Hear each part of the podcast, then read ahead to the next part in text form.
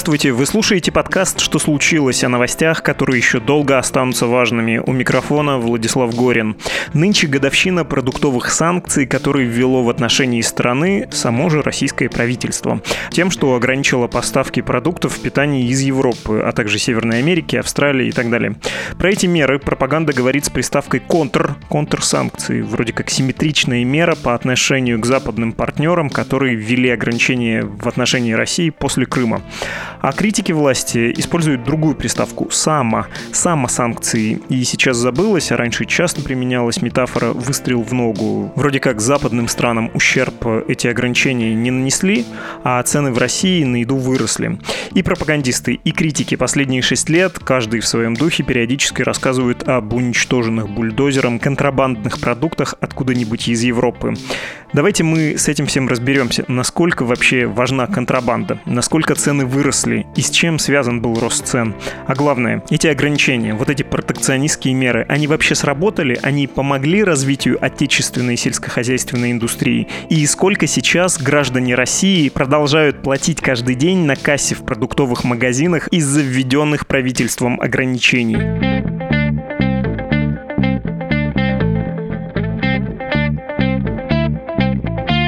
На вопросы о продуктовых контрсанкциях сегодня будет отвечать Андрей Сизов, директор компании Софэкон. Это такой аналитический центр, который специализируется на анализе аграрных рынков. Здравствуйте, Андрей. Добрый день. Ключевой вопрос. Сколько в тратах наших с вами и наших сограждан вот этот налог на внешнеполитическую гордость? Но давайте к этому вопросу подготовимся. Не будем сразу за него браться. То есть сначала о контексте. В этом году 6 лет контрсанкциям. Введены они были 6 августа 2014 и как-то уже все такое ощущение, что с ними и смирились, хотя вещь эта во внешнеполитическом смысле явно оказалась бесполезной. Европейские сельские труженики, потеряв российский рынок сбыта, не восстали против своих министров-капиталистов и не заставили, не знаю, признать за Россией Крым. На ваш взгляд, вот эта логика внешнеполитического ответа, она вообще была сколько-то весомой в самом начале? Или просто в России вызрел такой лоббистский запрос на протекционистские меры и иностранные дела стали только поводом поводом? Ну, мне кажется, отчасти вы правы, отчасти нет. Думаю, стали размышлять, чем можно уязвить, скажем так, Запад, какие антисанкции придумать. Стали смотреть, чего он нам поставляет в каких-то больших объемах и увидали о вот, продовольствии. Это одно. И второе, возможно, подумали о том, что действительно европейский фермер, он такое существо шумное, любит выливать молоко, кидаться навозом в политиков. И сейчас, возможно, от этого он возбудится и будет действительно оказывать давление на брюссельских политиков, они к нам смягчаться. Так что я думаю, все-таки не то, что сначала был лоббистский запрос, а потом ввели эти антисанкции. Я думаю, сначала думали, чем бы уязвить, а потом ввели эти специальные экономические меры, как они называются официально. Надо все-таки пару слов сказать про протекционизм, что это не всегда плохо. Мир жесток и лукав, и мы сейчас наблюдаем, как ЕС вводит углеродный налог, или США с Китаем торгуются, да, торговые войны идут. Все страны более-менее, чего бы там ни говорили, занимаются защитой своего производителя, и в России сельское хозяйство долгое время была индустрией проблемной, но ко времени введения вот этих антисанкций эти проблемы, кажется, уже были решены. В итоге сельское хозяйство выиграло или оно и так было в нормальном состоянии? Никакие вот эти поддерживающие протекционистские меры не могли сыграть существенной роли? Ну, антисанкции краткосрочно они помогли, если говорить в целом. При этом, мне кажется, их влияние сильно переоценено, потому что, отчасти вы и сами говорили, сельское хозяйство, оно оно довольно уверенно росло и до всех антисанкций. И, естественно, даже ну, по логике обычной, кто представляет, что такое сельское хозяйство, вообще экономика вещь инерционная, а сельское хозяйство, оно инерционно вдвойне. Если сегодня ввели антисанкции, завтра у вас не появятся коровы, а послезавтра они начнут давать молоко. Например, вы решили после этого построить ферму, воодушевившись этими антисанкциями. Ферма у вас появится через несколько лет, и э, плюс еще один-два года, когда там появится первая продукция. Поэтому, естественно, сельское хозяйство, оно росло до этого, и рост продолжался и 14-15 год, совершенно верно, но этот рост был связан с этими антисанкциями очень слабо потому что он был основан на инвестициях, сделанных за годы до августа 2014 года. Так что влияние их довольно слабо. На некоторые сектора, да, оно было более заметно, это молочный сектор, но опять же, это вдвойне верно, что там все происходит все медленно. Соответственно, это сектор, это уже пищевая промышленность, это сыры, притча в языцах, и овощи, фрукты, яблоки, вот это было заметно. Для других секторов, по большому счету, антисанкции вообще не были заметны. Если немножко вернуться до санкций, обратить внимание на фундаментальные вещи, которые случились с российским АПК. Поправьте меня, если я что-то неправильно понимаю. В общем, агропромышленный комплекс пришел в нормальную форму в 2010-е годы, благодаря, во-первых, закончившейся реструктуризации. Еще в начале 2000-х все было очень тяжело, и мы помним, да, как деревня казалась вообще черной дырой, которая никогда ничего не будет производить. Ну, кроме того, наверное, государственные субсидии, особенно большие агрохолдинги их получают успешно. И слабый рубль, наверное, тоже нужно зачесть. Он, в общем, помогает отечественному производителю. Я что-то упустил или что-то преувеличил? Ну, отчасти все так, но я бы все-таки по-другому расставил акценты. Первое основное, с этим я соглашусь, это то, что не то, что какая-то реструктуризация, а просто обычная рыночная трансформация. 90-е годы развал всего, развал сельского хозяйства, крайне неэффективного в советское время. Мне кажется, наверное, один из самых неэффективных советских секторов. Обвальное падение все 90-е годы. Со второй половины 90-х начинается восстановление в растеневодстве. Вот зерно, наша гордость, о которой власти любят вспоминать, каким Россия стала нынче большим экспортером. Это действительно так. В то время как Советский Союз был крупнейшим импортером зерна в мире.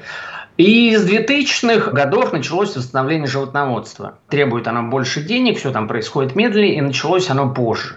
Если говорить о растеневодстве, то оно восстановилось и стало расти, оно уже переплюнуло показатели советского времени, в первую очередь само по себе. Ни субсидий особых не было, Иногда оно даже росло не благодаря, а вопреки государству. Если говорить о животноводстве, там роль государства и как раз протекционизма, о котором мы уже с вами вспоминали, она была существенно выше. Были введены квоты, а, массово субсидировались инвестиционные кредиты на строительство новых ферм. И действительно это сильно помогло. Но в настоящее время уже эта поддержка в животноводстве, ну, за исключением молочного животноводства, сейчас она больше сфокусирована на молочном животноводстве. Если говорить на производстве мяса и птицы, там государственная поддержка не столь важна, как это было 10-15 лет назад.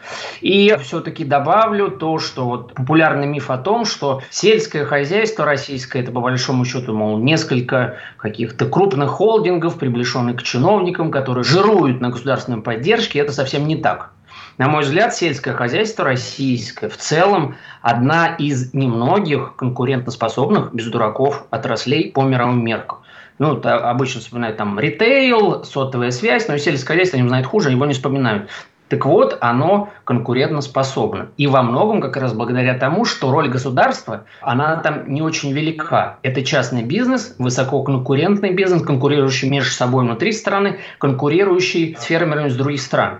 И поэтому он конкурентен. И поэтому сельское хозяйство у нас большинство последних лет и даже десятилетий оно уверенно растет, обгоняя остальную экономику, которая во многом задушила государство. В сельском хозяйстве этого, слава богу, пока не произошло. Ну, может, так совпало. Несколько лет назад, вот как раз 6 лет назад, когда вводились санкции, я сужу как сугубо внешний наблюдатель, очень не вовлеченный.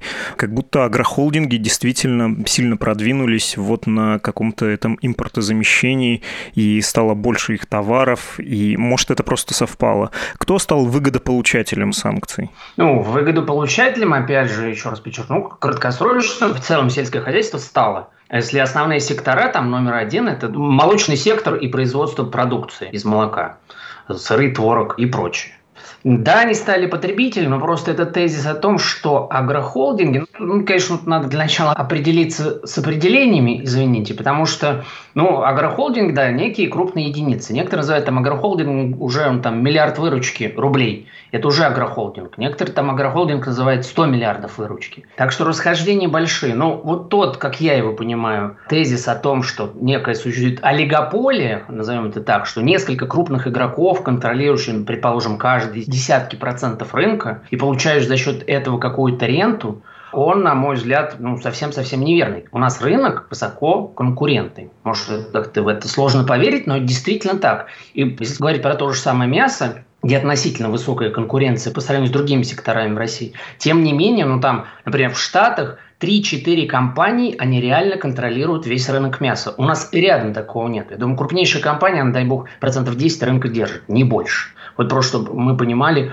уровень конкуренции. Там просто понемногу все устроено, ну, например, если конкретно про Штаты, там компании не выращивают свиней, быков и птицу. Они стоят по цепочке ближе к потребителю. Они контролируют забой, и они выпускают конечный продукт. А вот эту грязную историю выращивания животных, они этим не занимаются. Поэтому там говорят, вот, смотрите, сколько там фермеров. Нет, это не так. У нас рынок пока еще довольно высоко конкурент. Дважды эта мысль прозвучала, и мне кажется, хорошо, что прозвучало, важно это зафиксировать. Опять же, положительный эффект от э, санкций от импортозамещения исчерпан, давно исчерпан? Ну, опять еще раз скажу, что, естественно, для потребителя это был некий дополнительный побор, Основное, мы об этом с вами не упоминали, Основное все-таки, почему цены так выросли, журналисты об этом много писали, сравнивали, насколько больше они стали платить. Основное, почему цены так быстро выросли к концу 2014 года, в 2015 году, это, конечно, не санкции, это, конечно, девальвация рубля. Я все-таки напомню, что рубль у нас упал к концу 2014 года с 35 до 65 рублей. Или даже там, по-моему, больше было в моменте. И именно, на мой взгляд, эта девальвация, она процентов на 80 объясняет рост цен. И уже оставшиеся 20 эти антисанкции. Почему, собственно, такая небольшая доля, вопреки, опять же, наверное, популярной истории о том, что основное это антисанкции? Потому что в современном мире уже, по-моему, десятилетия торговые барьеры, они не работают. Что произошло, когда были введены санкции? Все очень просто. Что-то пошло... Знаменитые белорусские производители креветок и яблок, подозрительно похожих на польские. Совершенно верно. Что-то пошло через Белоруссию, что-то пошло еще откуда-то, что-то пошло из других регионов. При этом, да, вы сами сказали о Беларуси. Поставки белорусского продовольствия, они выросли в разы, если не на порядок. Но при этом я бы не стал совершенно говорить, что все это непременно контрабанда. Просто Беларусь это ничего не вводила, ну, барьеры не работают. Грубо говоря, тут мы поставили заслонку, ну, слава богу, от остального мира-то мы не отгородились. И та же самая Беларусь может неплохо зарабатывать, продавая в теории всю свою продукцию нам, все целиком, что она производит в теории, такой сферический конь в вакууме. И при этом спокойно закупая европейское продовольствие и на этом зарабатывает. Это она ничего не нарушает. Она продает свое продовольствие нам, зарабатывает, потребляет европейское. Она никаких санкций не вводила. Поэтому это и произошло 14-15 года. Перестроились пути продовольствия, оно пошло по-другому, пошло из других мест. И потребитель, да, стал платить несколько больше, но не принципиально больше. Принципиально больше он стал платить из-за девальвации России российского рубля в 2014 году. Если говорить не про санкции, а просто про не вполне недружелюбную внешнюю политику, вы сказали, что сельское хозяйство у нас очень конкурентно и успешно на мировом рынке. Правильно я понимаю, что, в общем-то, внешняя политика России мешает АПК, и есть такой пример про, может быть, самый успешный да, сектор российского сельского хозяйства продажу зерна, что оно продается, в общем, ну не сырое, высушенное, конечно, но не переработанное, что нет инвестиций даже на мельзаводы, на то, чтобы продавать муку, а не зерно, и там средства на советские мельзаводы, на их модернизацию или на строительство новые, наверное, легче было бы найти, если бы привлекались иностранные инвесторы. Ну, у нас тут, мне кажется, несколько вопросов, скажем так, в кучу. Ну, давайте по поводу зерна и муки. Это вообще прекрасный пример. Вы рассуждаете примерно как, вот так очень любят рассуждать чиновники, что зерном торговать нельзя, давайте будем из него молоть муку, будем торговать мукой. И... Так себе и представляю какого-нибудь замминистра, который говорит, давайте повысим передел. Да, да, да, да вот давайте повысим передел, да, вот прям замечательно. Ну, просто две цифры. Одна цифра – это объем торговли мукой мировой в пересчете на зерно. Он прям составляет, если не ошибаюсь, около 15 миллионов тонн в год. И объем мировой торговли пшеницей и кукурузой он составляет более 300 миллионов тонн в год, то есть в 20 раз больше. 20 раз. Вот это отчасти ответ на ваш вопрос, что не надо ввозить зерно, надо ввозить что-то переработанное.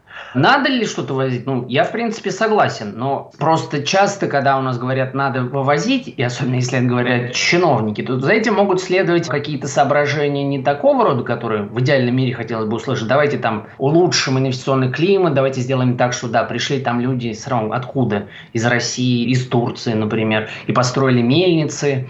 Нет, за этим могут идти решения о том, давайте там что-нибудь ограничим, запретим вывоз зерна, чтобы его, значит, тут оставить, чтобы оно тут перерабатывалось чтобы супостатам не отдавать. Но при этом реалии мировые таковы, как я и проиллюстрировал с помощью пары цифр, что все-таки в первую очередь торгуют именно сельхозсырьем а во вторую очередь какими-то там более переработанными вещами. Каких-то крупных инвесторов в последние годы, то, что, в случае, более-менее серьезно заявляется или тем более инвестируется, это в первую очередь азиатские деньги, а там западный капитал, он, конечно, на Россию смотрит по понятным причинам со скепсисом.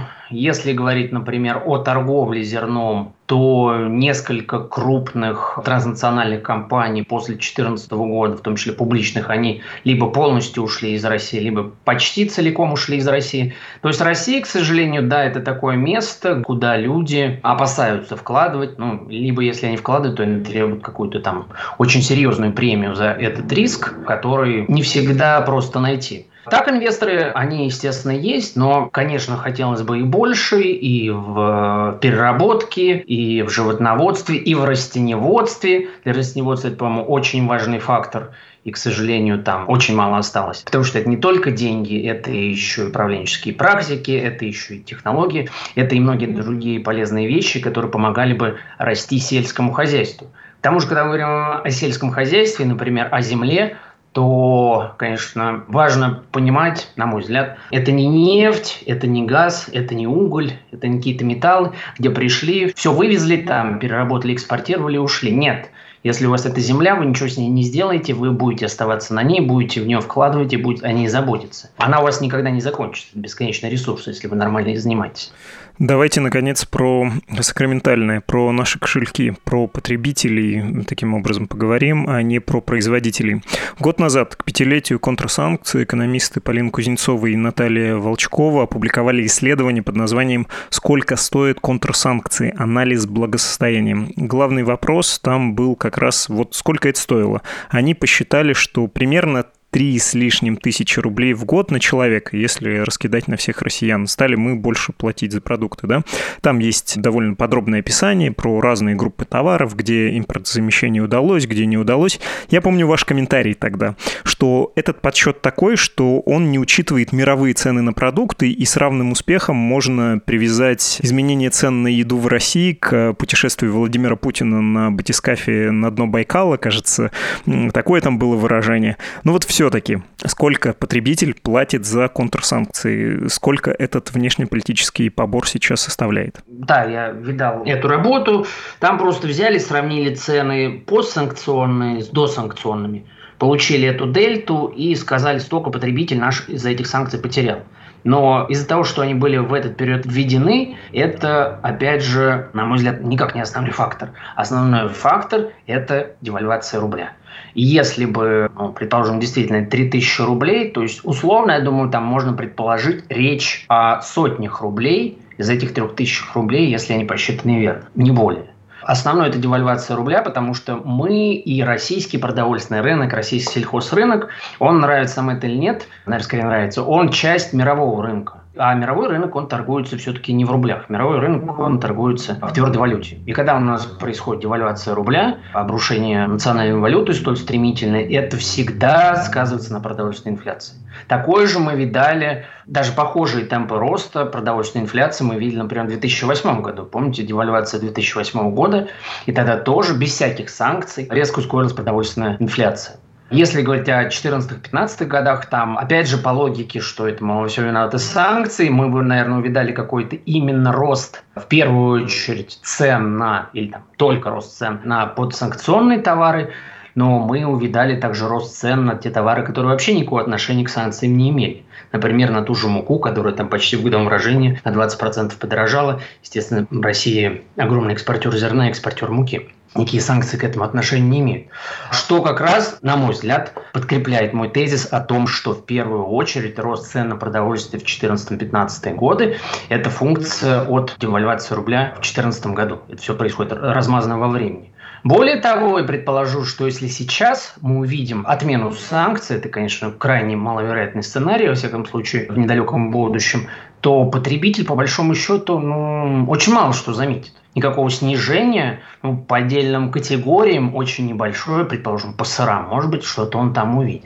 Но какого-то огромного снижения, заметного для среднего потребителя, его, скорее всего, не произойдет. С языка сняли. Хотел об этом спросить. И так справочно. В июне прошлого года Владимир Путин подписал указ о продлении продуктового эмбарго, и оно официально в конце 2020 года должно завершиться, но, очевидно, будет продлено.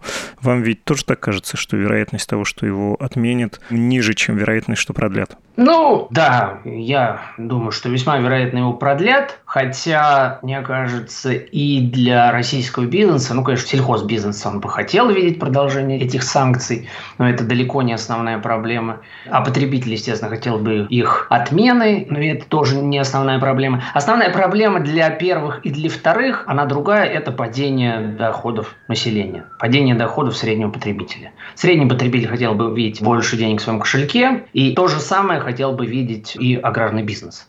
А наличие или не наличие санкций, я думаю, это вопрос второй, а даже, может быть, и третий. На мой взгляд, это некая вообще такая, возможно, была политическая история, которая не очень сыграла, а теперь стала медийная история. Иногда там какие-то часто, скажем так, не очень понятные люди, которые говорят, мы фермеры, обращаются к властям, рвут рубашку и говорят, ни в коем случае не отменяйте санкции, только благодаря им и живем. Власти радуются, действительно, вот как здорово. Но на самом деле, еще раз, это, на мой взгляд, далеко не основная проблема. Спасибо большое, все понятно. Мы говорили с директором аналитической компании Софикон о продуктовом эмбарго, которое действует уже 6 лет. Спасибо. Это был Андрей Сизов. Спасибо большое.